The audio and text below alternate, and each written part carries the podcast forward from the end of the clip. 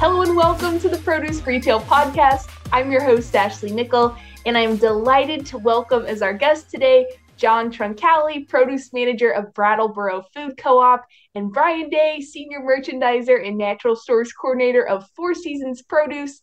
John was recognized in 2021 by IFPA, then United Fresh, as a Retail Produce Manager of the Year award winner. And Brian is known, of course, throughout the industry as one of the experts in promotional planning, merchandising events, and much more. Most recently, with the prestigious Packer 25 recognition that he received also in 2021.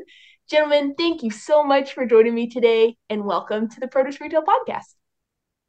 Thank you. Thank you for having me. Thanks, Ashley. Now we were just uh, we were just reminiscing before we started on the call here about you two have been working together for how long has it been now? Almost ten, going on ten years now. Yeah, man, ten amazing years. Time flies, right? So, yeah, 2014, beginning of 2014 is when the first uh, when I first stepped foot into that co-op, and uh, yeah, I met John for the first time, and and here we are 10 years later. Uh, amazing friendship and um, amazing uh, uh, business partnership too. So um, can't say enough about him or uh, what he what he's helped do for um, for us and for me personally. So. I, I echo the same. Um, I, i've been working with brian for almost 10 years and it seems like every time he comes up to my store i learn something new which is awesome because it always keeps it fresh. Uh, he he taught me a lot of what I do now at the co-op when, especially when it comes to displaying, uh, building displays, and uh, general um, merchandising tips. Uh, just incredible, just an incredible person.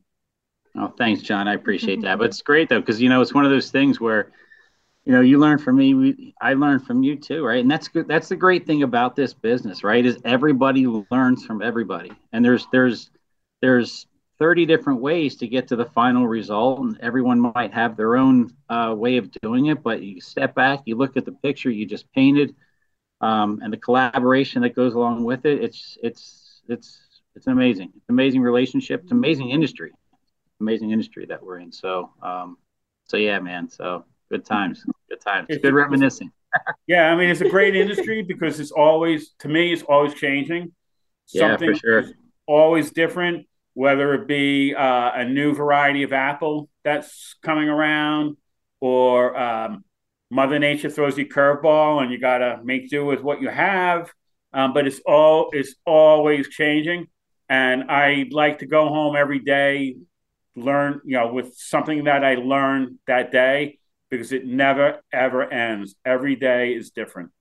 Absolutely, man. Yes. Well, and speaking of learning, I had to pull this out since we're going to have you guys on today.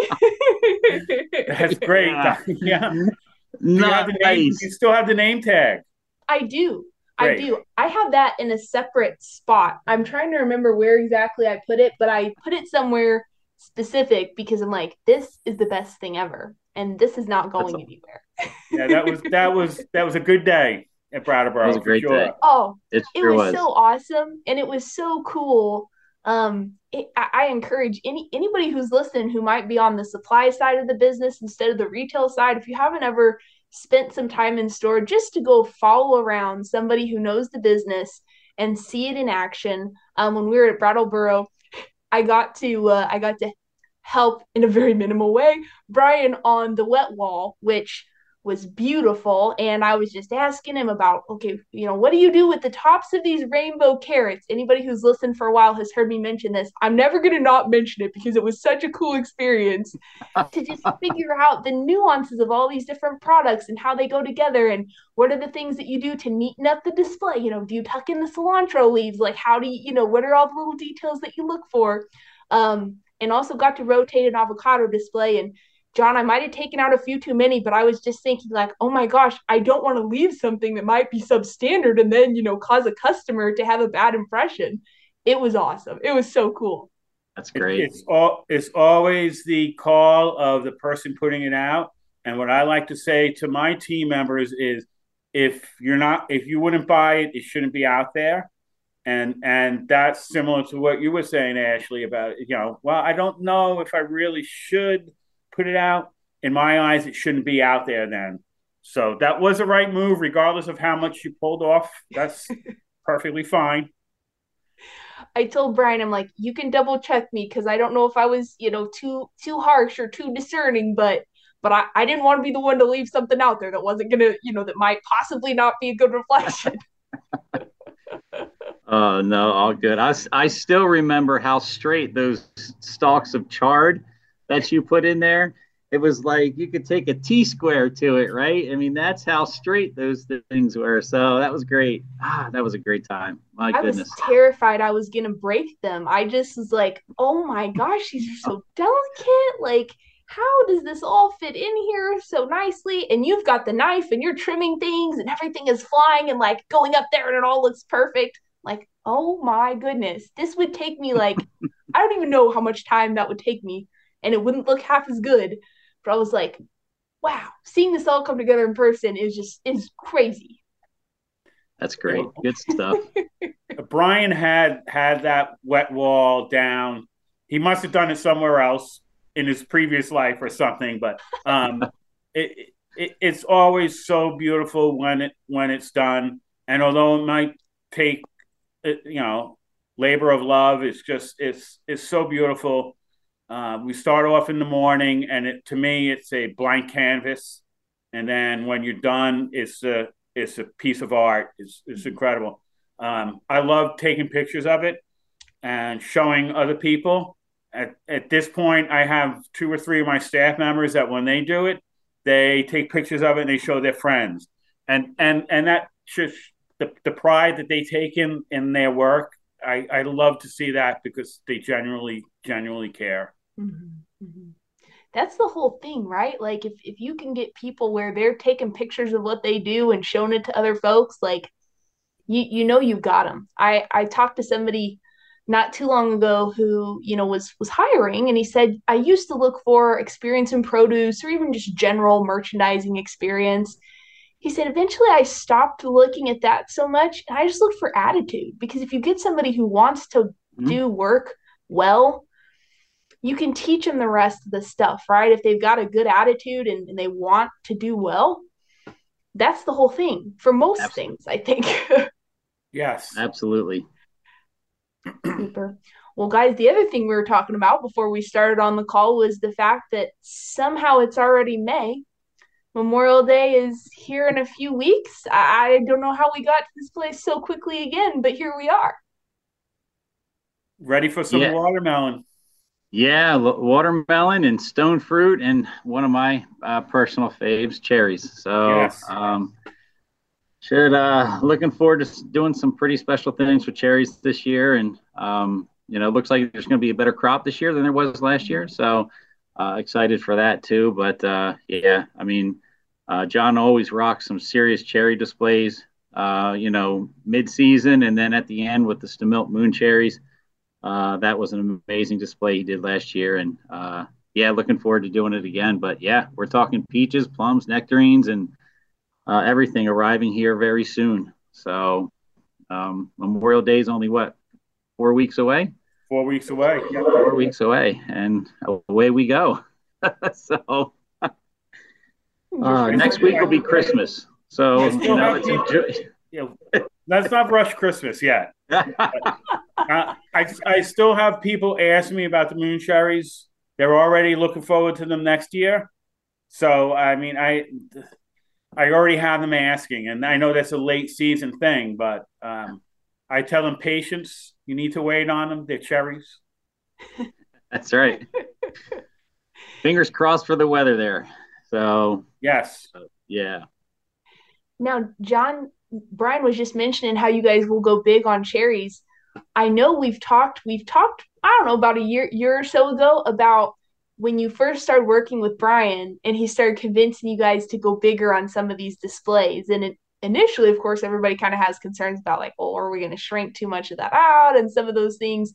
Were cherries one of those items that you're like, doing a whole lot of cherries might be a little ambitious, or had you already kind of learned to trust Brian's expectations on how the giant amounts that you could sell things?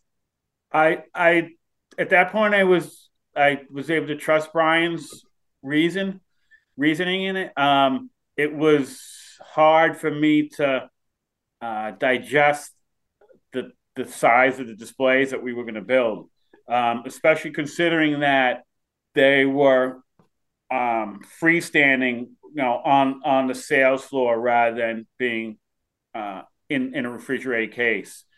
Uh, and I, in the previous, before we started building displays, I would build small, little, tiny displays, and I might sell 10 cases, 12, 15 cases.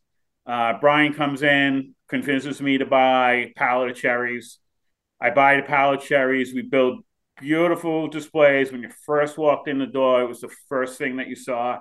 Um, and like the next day, my jaw dropped when I came in and not only saw the display, but saw um, how many I actually sold after I ran a movement report on them. Um, and that pretty much set me on that tone that it's really not the product that you put out there, it's the size of the display. Um, and I, I haven't looked back since. Excellent.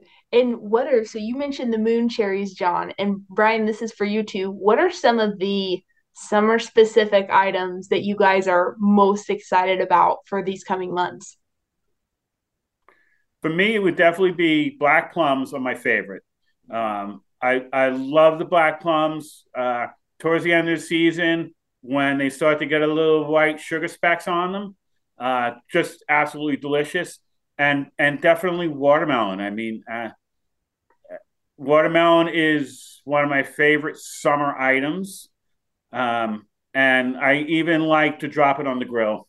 I mean, it's just you can't really go wrong with that. No, that's great. Those are those are some good choices, and um, I'll dovetail off of what John said. Watermelon is an actual it's a staple staple of mine. I absolutely love watermelon, and not just like the standard watermelon, but like the yellow the yellow seedless watermelon and um, uh, the the sugar babies. Um, just absolutely phenomenal, uh, absolutely phenomenal fruit, right? And then um, I guess a, a, close second outside of, actually, I guess a close third, because cherries are number one, uh, would be peaches, right? Peaches. I mean, there's there's there's something about walking into a department with an aroma of a fresh peach hits you right, and it just kind of entices the buy like right off of jump, and just mm-hmm.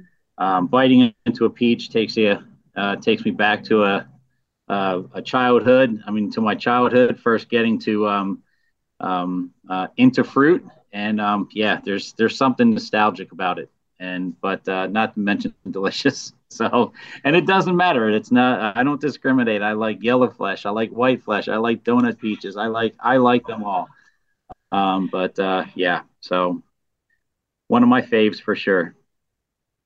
Now, with stone fruit being more delicate, what have you guys learned as far as best practices in handling getting it on the display where it's ripe enough where you do get that incredible aroma but then you know if not everything sells are there ways to repurpose that with bakery? Or like how, how do you approach stone fruit with kind of that it's such a incredible item but you know more delicate?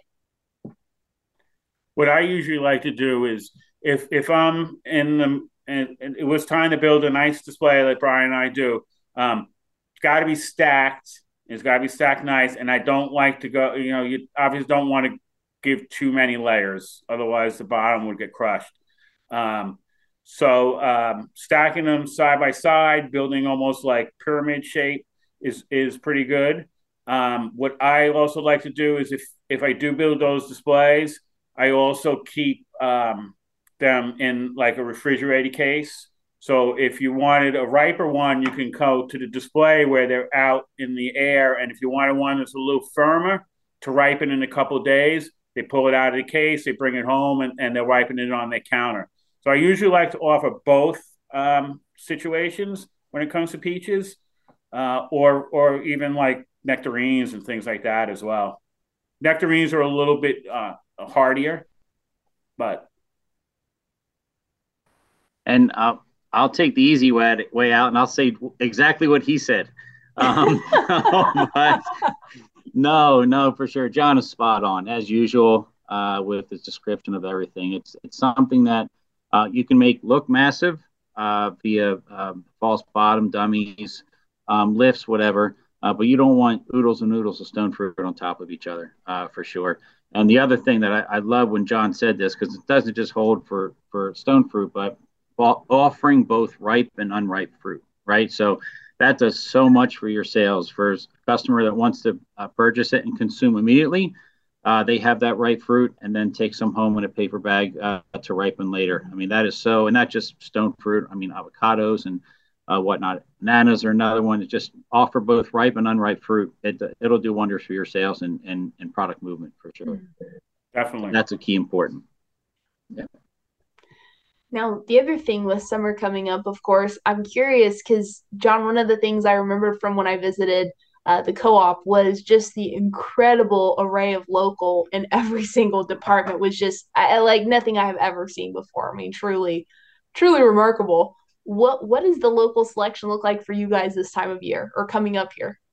This time of year, this particular year is really coming on very slow. Um, by now, I would have already had bunch cilantro, and I would I would have had bunch chard and, and things like that, uh, enough to supply me with just local. So I am getting a handful of bunch cilantros and a handful of bunch chards and things like that but I also at this point have to supplement it with um, stuff that I'll get from Four Seasons. Um, probably within the next two or three weeks, that'll all change. Um, I was speaking to one of my main suppliers of greens this morning, um, and I know that uh, beginning next week it'll be radishes and it'll be baby bok choy and it'll be hefty, hefty amounts of cilantro. So it's it's definitely coming. Um, I was talking to some of my team members this morning, and I was saying how critical and hard it is at this point to be able to offer things like cilantro, um, where I had to carry both a local and a non-local variety so that I could provide cilantro throughout the day. Um, I put I get local cilantro in, I put it out. A couple hours later, it's gone. Um, only because I just can't get enough. Mm-hmm. Um, when when you came up last year, Ashley, it was end of May, and there was there was a good assortment of local greens at that point. Generally, what happens with me is by mid August, if I have a hundred items in that wet rack, ninety nine of them are local. Wow. Um, the only thing I could think of at the top of my head that uh, I, I can't I have a hard time finding local is broccolini. My customers love broccolini, so I have to always get that from elsewhere. But generally, everything else is is is local. That is remarkable. So, how many different grower partners do you all work with, and how do you manage like those relationships and the procurement side of that? You know, in addition to like the store, the department, I should say. Very delicately. It's it's it's very hard to juggle and keep everybody happy. I I uh, harder season. I probably uh, deal with about thirty local growers. Uh, that would excuse me. That would include um, apple uh, apple orchards and things like that. So uh, towards September, you start to get all the nice local apples in. Um, I I try to quote share the wealth um, when it comes to buying products from people. So I have certain crops I only buy from certain vendors. Um, if another vendor comes up to me and says, "Look, I'm really heavy on kale. Can you help me out? I'll I'll discount the price." Um, I'm afforded the luxury of saying, "Sure, bring it in, and and we'll we'll sell it." I, I like to help people out in that type of situation. Um, but it is really is quite the juggling act. Rather than getting six deliveries a week, you're getting two, um, and uh, a lot of stuff is not uh, hydro cooled, so uh, the the shelf life is a lot um, a lot less time than something that I would get from California or Mexico.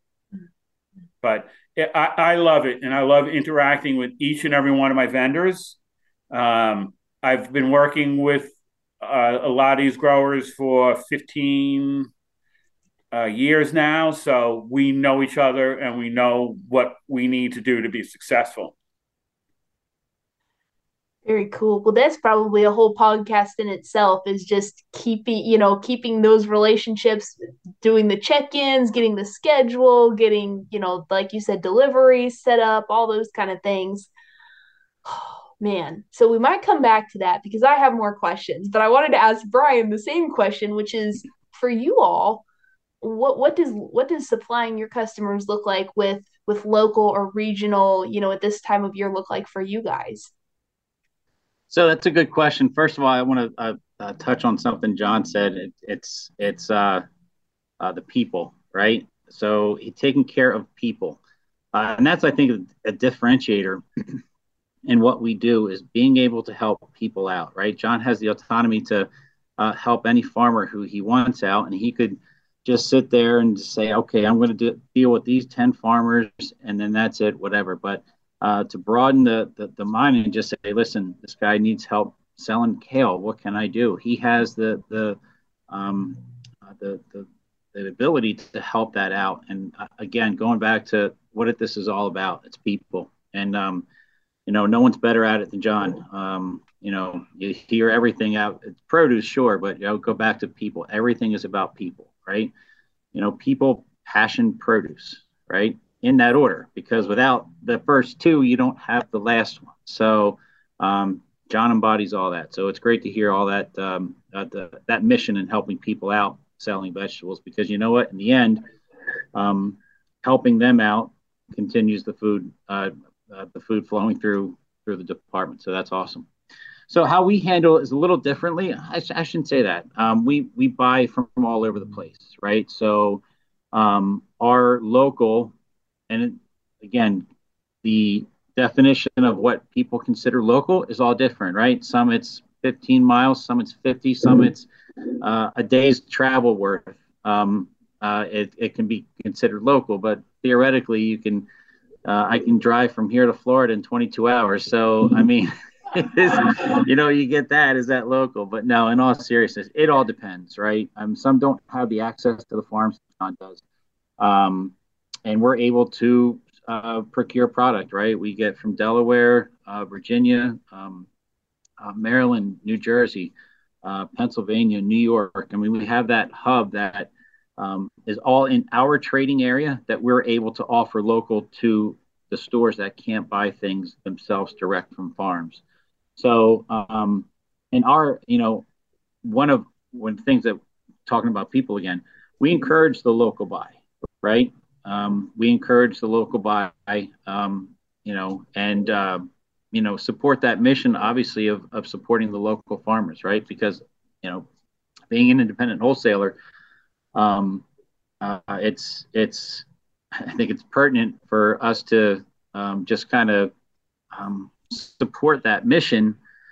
So just to, again go back to help people out i don't i don't know how, how else to say it but um, no we're mm-hmm. able to offer uh, our customers local local product throughout the season um, and depending on what it is and we're going to places that could be local to do it we're taking out the middleman right so we're just kind of being able to offer the local product to to their customers as well so i mean to our mm-hmm. customers for their customers as well so it's kind of what john does but on a um, a different scale. I mm-hmm. guess on a different scale because you're dealing with so many different regions where you're pulling product from. Um, uh, but our trading area is all different regions too. So, uh, yeah. Well, and I wanted to follow up, John, with you too on just maintaining those relationships with growers. I'm just I'm just curious like how do you manage that? Is there a schedule to it that you're checking in? Cuz I know you'll be getting updates on hey the weather's doing this so we're delayed x amount of days and and that may be different for everybody or maybe there's similarities. I mean how do you kind of keep keep all the balls in the air there? What, what I usually do I usually when it comes to a lot of my local uh, growers when it comes to greens and whatnot um, that usually lasts up here till about um, early November. uh, maybe up until Thanksgiving, I can still get kales and things like that. So the relationship lasts with the with the growers at least until that point, and then there's a brief lull. Uh, a lot of them go on vacation, which I think they deserve because they are extremely hard workers. Um, so they go away for a while, and I usually, I actually don't usually, I always do. Every year have a um, uh, growers meeting that I send invitation out to all my local growers, and then we all get together. Uh, generally, the second week in February, and we go over um, things like uh, what can the Brattleboro Food Co-op do better to help out the uh, grower, and what the grower can do to help out the Brattleboro Food Co-op. And uh, we also talk about uh, crop plantings, what they plan on doing. Is there anything new? Is there anything that I can I can have them grow more of? Um, so that's really the relationship starts again in February. And then it's always like uh, weekly, you know, by mid March, I'm always reaching out weekly to everybody. Hey, what's happening? What's coming down the pike? Uh, this way I know to um, begin to ease up on some of the uh, California Mexican uh, veggies that I get. Uh, so I, I always like to talk on the phone. Email is easier, but talking to somebody, there's nothing like like talking to them. um, so uh, and then I I speak to them two or three times a week. So they always will give me an update as to what they have coming down the pike. Another another good way is they'll always start selling um, what they have at the farmers market usually before they have enough to grow to send to me. So i always go to farmers market and i'll look and i'll say oh cilantro is coming uh, so I, I i know that way as well and if i don't see cilantro within the week i usually call them hey i saw you with cilantro at the farmers market so uh, it, it's a great relationship that we have with I with all of them, really. That is amazing. When did you start? Because really, you're you're doing a good deal of, of procurement there locally in addition to managing the department when did you kind of start start that type of work in, in addition to you know managing the department I, have been running the produce department at Brattleboro Food Co-op for 17 years as the manager uh, before that, I was the assistant manager. I was only had half the duties then that I had now, but basically it was from day one uh, out of the gate, uh, procurement and as well as managing the department and merchandising and display building and everything falls onto me, which then goes down to my team members. So uh, for for a long time, and I've been dealing with the same growers for that period of time. I've seen farms. Um, I could give an example. Uh, Deep Meadow Farm is a local farm here that started by leasing land from um, a really big uh, local grower of mine. And I believe they leased uh, five to seven acres to start. Uh, and he came to me. Uh, this is going back 15 years now. I want to try to get in. Um, so I started carrying his product. Uh, seven or eight years ago, he went out and he bought uh, 28 acres of land just north of where he was, and now he's got his own farm. And it's just incredible to watch these. I've seen three or four of these startup farms grow into these, you know, what we up here call big farms. Um, and it's great to be able to get them started and they're very appreciative. Even to this day, I have some of my vendors say, "Thank you for getting us to where we are now." So um, it, it's wonderful. Great you story, know, man. Yeah. Thank you. I was just going to say, it's funny you went that direction, John, because listening to you talk about that reminds me of what Brian always talks about is his favorite part of his job, which is not the gorgeous displays that we always see the picture of, but the people development and the training and watching the people that you pour into, you know, go on to do cool things and do more with their careers and influence other people. Um, it's just very similar themes there. So I can see why you guys have been uh, been been friends for so long now. Yes, absolutely. Well, John John said it earlier in the in the, the cast here is uh, that you know his employees that he's trained uh, on the wet rack say they take pictures of their of the work that they do and show show their friends. I mean, how cool is that, right? I mean, how cool is that to be able to influence someone to um, step back from from from a job that they, they did and just be excited about it and want to share it with people. It's just you know, some people look at it and say, "Oh, it's only vegetables or whatever," right? But no, it's it's more than vegetables. It's your passion, it's your art, uh, and it's what you're proud of, of doing. So, I mean, um, yeah, that's that uh, that that's you know the dovetail for what you said. Yeah, that's that's my my personal uh, favorite thing to do is just that kind of like the people development and um, in all areas and all levels, right? So, but that was that was cool too. Um, John, that story about the about taking pictures, man. I, I just love hearing that. I just really love hearing that. So he he he this where I don't know. Uh, it, it, was a it was a kid Justin. You, have met Justin mm-hmm. before. Yeah, sure, man. And um, this just happened like two weeks ago. I don't. I close one night a week, so I went into the store at one o'clock in in the afternoon to start my closing shift. He had done the greens rack, and I I was talking to another employee that was touching up the greens rack, but I couldn't get my eye off of the greens rack. It it just looked it just looked incredible. Um, so I went up to him and I, I said to him, I said, just great job, Justin, on that on that greens rack. And he said, Well, I was channeling you as I was doing it. That's exactly what, what, what he said. But it's nice. good, it's great to see uh, someone that's never worked in in the produce industry before, uh, a, younger generation um, really take that and, and like you said, put, you know, they, they put their heart into it. And it just shows their passion for for the the veggies. And and and that's something that I know for a fact that Brian has and I do as well, and I'm sure everybody out there listening does. But to see it start from someone that's never had that before and over the course of a year just pick that up is, is just mind boggling. I love it. That's so wonderful. It this sounds so silly. It almost makes me want to cry listening to that because it's just it's so fantastic. And you think about you think about the difference between doing work that you just do because it's a job and doing work that you enjoy going in to do every day.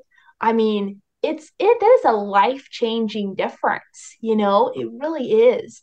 And even the thing about taking pictures i thought in addition to being proud of what you do wanting to show it off the taking a pause in the midst of what is such a crazy business to appreciate you know what you've accomplished in that moment before you move on to the next thing is is so valuable i think because so so quick it's on to the next thing on to the next thing on to the next thing. Okay next day on to the next thing on to the next thing on to the next thing.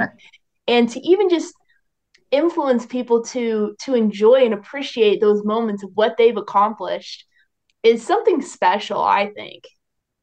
Yeah absolutely. I there's no question. And i'll take it a little bit i'll step further. I mean john uh, shares a bunch of pictures with me of his amazing work. And um, you know, to take it one step further, right?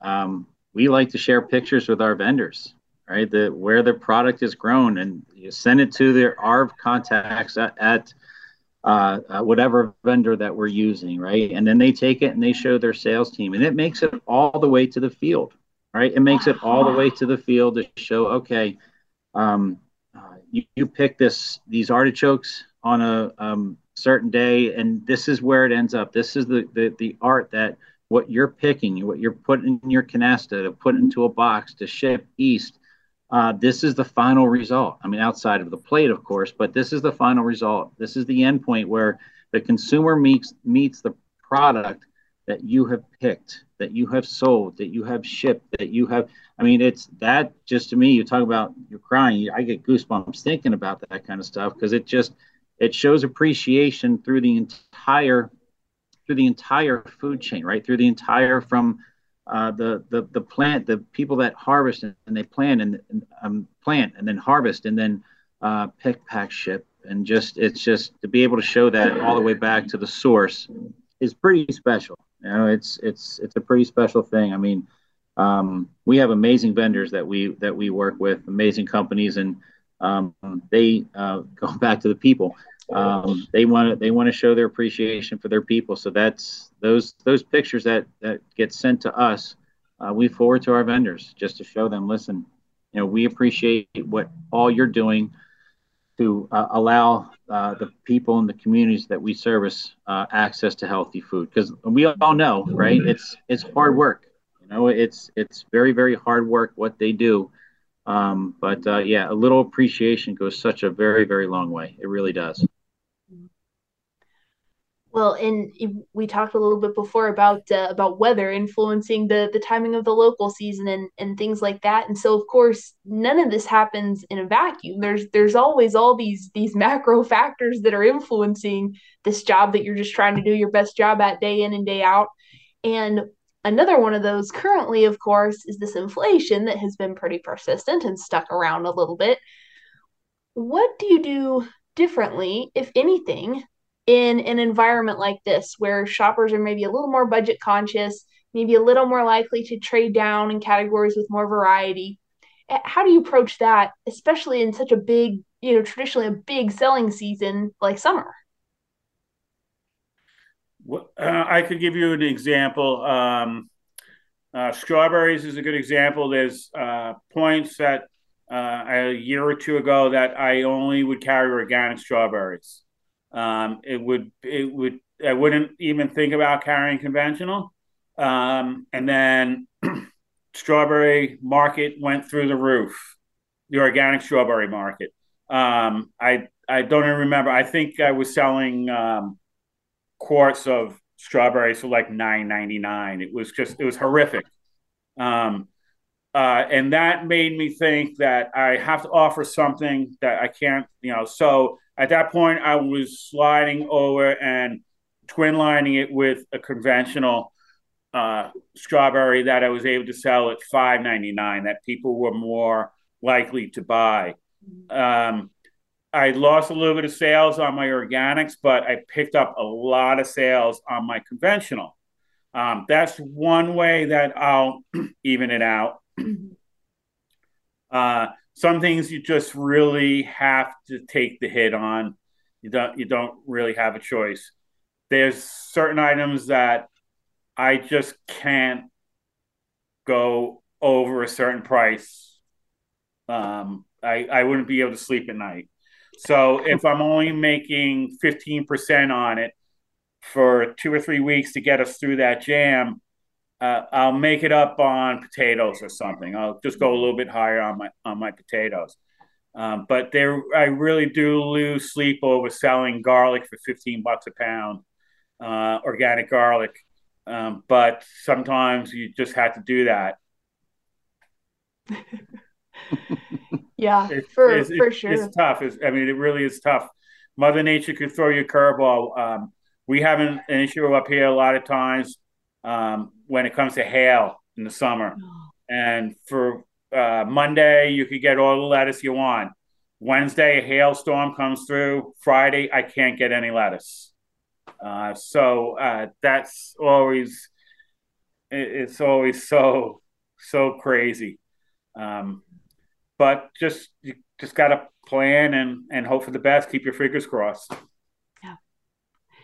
And on the on the adjustment of pricing, when you make those decisions, John, is that sort of your instinct honed over all the years on kind of what that willingness to pay is of the shopper and what that line is that you don't want to cross when it comes to that that price or are there data sources that you use that help inform that or how do you go about making those decisions uh, generally uh, a lot of it is my gut feeling of, of course, it's looking back to say, all right, well, what happened last year mm-hmm. with the lettuce, or what happened last year with the spinach, and then trying to assess the situation from there and come up with some type of happy medium. But as far as pricing goes, um, I, I could probably get fifteen dollars a pound for that garlic, um, but I sell it for eleven ninety nine a pound, um, just because I I you know I I, I feel better selling it at that price. Um, I could, to be honest with you, I could probably get nineteen dollars a pound for it. Uh, but I don't want. I, I want to. I want to throw a bone to the to the customers too, and have them say, "Hey, I got it. I saw it at the farmers market for fourteen dollars. You got it for twelve ninety nine. So mm-hmm. um, that's that's also another thing too. I I have to compete with the farmers market. Um, the same grower who I get the lettuce from has the lettuce at the farmers market. So that's also something when it comes to prices. Um, I got to keep in line with them. Uh, I can't go very. I can't go a dollar higher on a head of lettuce. I won't sell any, and of course I'll hear about it as well. Yeah, that's an interesting. That's an interesting dynamic. I don't. Probably not everybody is in that. It faces that dynamic because they don't carry as much local as you guys do. I, I, what I like to do is when I first start getting products from my local uh, suppliers at the beginning of the year, I'll ask them, "What are you selling it at the farmers market for?" Uh, this way, and and if they're selling it at two ninety nine, I'm going to sell it at two ninety nine. Um, if they're going to sell it at three ninety nine, I'll sell it at three ninety nine. I don't like to undershoot them, and uh, I don't like to overshoot them either. So we sort of have this working relationship type thing that um, they're not going to come up to you at the farmers market and say, I got it at the Brattleboro Food Co-op for a dollar less. Now, uh, promotions and sale items, that's a little different. Um, but they're all aware that I'm selling that at a lower price. Uh, so it's not like they're getting a shock when when they get to the farmers market on a Saturday morning and they find out I'm selling it for 99 cents. Yes. So um, and they know they're moving a lot more at that 99 cents or whatever it is. yeah. Uh, that's another one of those things that we discuss, you know, um, me and, and the suppliers, both at our growers meeting and then as the season starts to ramp up. A deep partnership there. Yes, definitely. Mm-hmm. Very neat.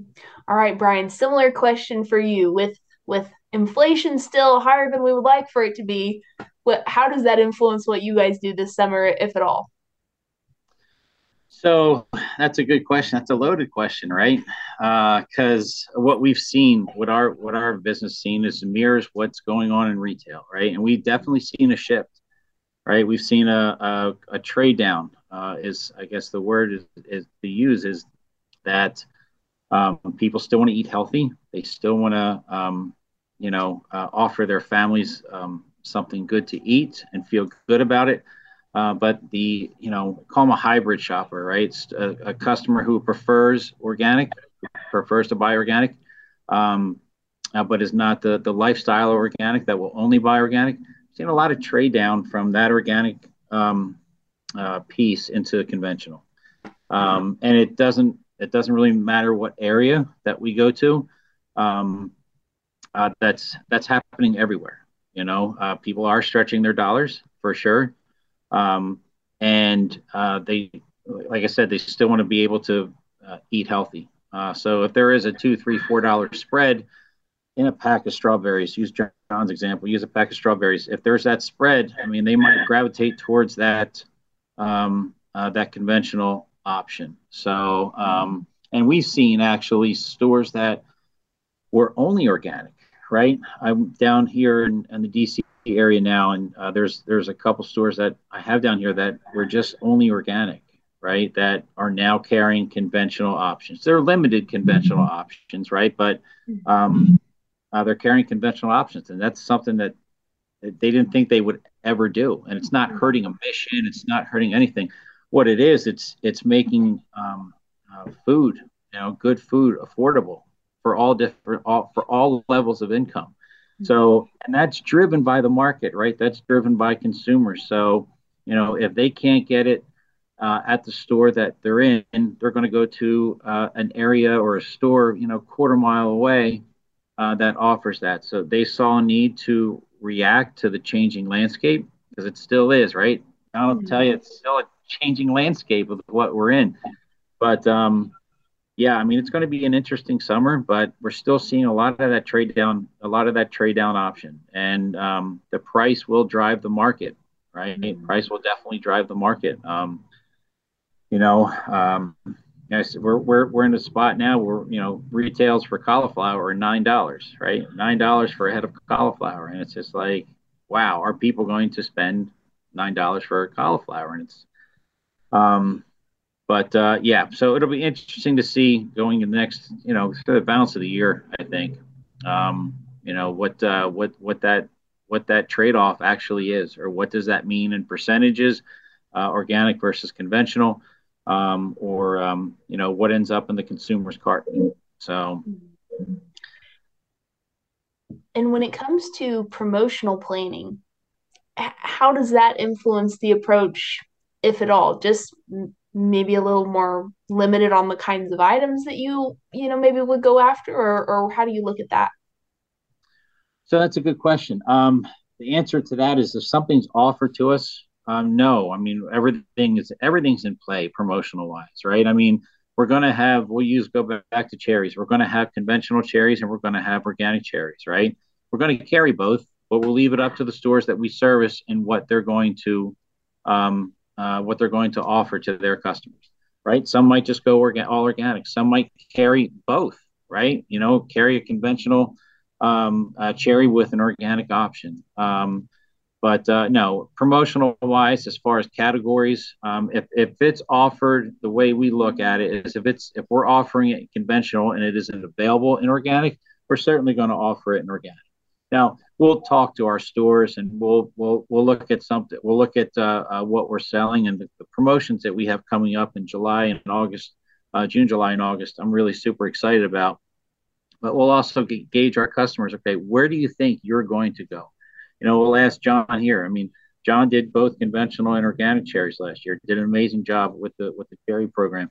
Um, where do you see your shoppers going? And then we can advise our well me you know you know how my mind works as far as like you know all right where are we going display size we already have that cherry display planned out where is it going but and we we can relay that kind of information to our buyers and you know our buyers will you know uh, they the, the, this whole business that we're in is collaboration and communication right so sharing sharing ideas from store level back to the buy i mean um, you know that's that's how we look at doing promotions. And um, again, if it's offered conventionally, we're going to offer it organically as well. So, and some promotions that we do um, are just strictly organic, right? I mean, we have uh, a promotion here upcoming with uh, organic mangoes uh, for a six week period from mid June to the end of July. And that's strictly organic mangoes. So, and that's it. We have a great partner that we deal with um, that um, uh, um, we do this every year. It's Mango Mania, uh, but uh, it's strictly organic. You know, it's it's, a, basically it's a contact contest promotion doing um, organic mangoes, the Ataulfos and rounds. So, um, yeah. Okay, well, we can't have an episode go by without talking at least for a second about contests because they're just awesome. John, I'm curious what your experience has been with contests. I, I love them. I love yeah. him. Uh, I always like when Brian calls me and says, "Hey, guess what?" Because after guess what, there's usually something good. Uh, but Brian Brian's helped me a lot with these displays. It's not anything I would have been able to do ten years ago. Um, everything from uh, POS uh, m- merchandise, um, uh, level building levels, and having uh, texture to the display. Um, I learned that all from him. I, I was a grocery guy before my early early years, so I'm programmed for grocery, which is a lot simpler. Uh, but um, I, I I love entering the contests. Um, I've I've won a few of them. Um, I I I love uh, the asparagus one, the, the cherries, uh, mangoes, uh, the mango one is a good one. I already have plans for a smaller display than what Brian and I were talking about a couple of months back. Um, yeah. But it, it, it's um, it, it's great, and it's great on my end. It's great on um, Brian's end, and of course, it's great on the consumer's end because they're the ones that get that great deal, uh, four mangoes for five bucks or whatever, whatever the case may be. Um, and it whole it really it brings a lot of people into into the store. Um, it, it it makes me look at everything differently, especially when I go into another store and I see what they have. To yeah, honest, and, uh, another good thing that I like about them is if I don't win or I'm not successful in, I love looking at the winners uh, because it really helps me think for the next time. What can I do? Do I need to put balloons up? Do I need to cross merchandise some olive oil in with it or, or something like that? So it, it's benefits to me to look at what other people are doing as well. Yeah, and uh, uh, John's being a little modest with. Uh, he's won a few. He's won quite a. a uh, he's won quite a few. Let's put the word "quite" in front of a few. Uh, John is a, a, master merchandiser and uh, just builds up some creative and amazing displays. So, um, and you kind of add on what John said. I mean, these these really do. We talked about this before, but I'll say it again. I mean, they these um, display building opportunities and um, display contests they drive sales, right? They create excitement. Um, they create an atmosphere of, of, of selling. They uh, uh, they're great team building um, um, exercises, right? But you're doing it with with uh, a, a, live product, right? And um, yeah, I mean, so there, I'm all for them. I love doing them. Um, I love creating excitement. Um, you know, John and I, uh, we've we've done a couple events over the past couple of years um, with uh, a few categories and a few commodities, and um, looking forward to doing more here in the future. But um, yeah, I mean, it really and John's right. The end, the end result. Listen, I mean, it's there's there's great prizes and and bragging rights and all that kind of fun stuff. But the end result is selling more product, right? Just selling more product at point of sale, and that's actually the win, right? Um, whatever prizes are offered in these contests, the ultimate prize is moving more fruit right? Moving more cases and offering a value to the customer. So, um, you know, that's that kind of that's that's one of the main reasons why I I have so much fun doing these is because we are, you know, increasing um, you know produce purchases and produce consumption. So um, it's a win-win-win in in my book. So. But I guess I might be a little biased about all that, but I'm not sure. oh goodness. Well, John, when you mentioned, you know, texture to the display, what that makes me think of is there was a Dino Melon display that Brian built last year, and he literally had a big poster of a T Rex. He had like plastic greenery, like leaves that he had wrapped around the front of the display and over the window. So you have like this immersive experience. I think there was like a beware of dino sign or something that we put on the front of it. And so I just I have to know, Brian, for this year, is there like an animatronic dinosaur? Like, what are we doing for this year? um, uh, let's see. What can I say? Well, there's going to be something fun. Uh, let's just put it to, to you that determined. way. There's, there's good to be determined. Yes, there's going to be something fun uh, over the next couple of uh, over the next month or so uh, with dinos, and we'll kick it off next week at um, um, uh, um, uh, show that we're having. So it's going to be kind of um, let's let's think large scale Jurassic Park. Let's put it to you that way. So um, looking forward to yeah, it. Yeah, it'll be some fun stuff. It'll be some fun stuff. So awesome. Well, guys, I don't want to keep you too far past the time here. Anything that I've missed or anything that you really wanted to talk about today that we haven't hit yet? I'll just say one that we're talking about nice displays and props and things like this. One of my favorites was when Brian came up and we built a SugarBee apple display. And Brian went out to his car and came in with the full uh, beekeeper outfit. Uh, and he was handing out little uh, pens and um, stress dolls to the to the customers as they came in.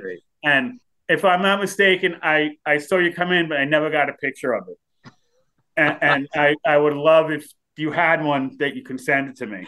Yeah, man, we'll definitely do that. I, I have a few. That was a great. That was a fun. That was fun. We were trying so. to get him to dress up as Barney when we built our Bar- Dino, Dino Melon display uh, this past year, but uh, he was busy at the he was busy at the time. Busy. yeah. Oh goodness, good times. Good yes, times. Absolutely. That was a lot of fun. Oh gosh, that's awesome.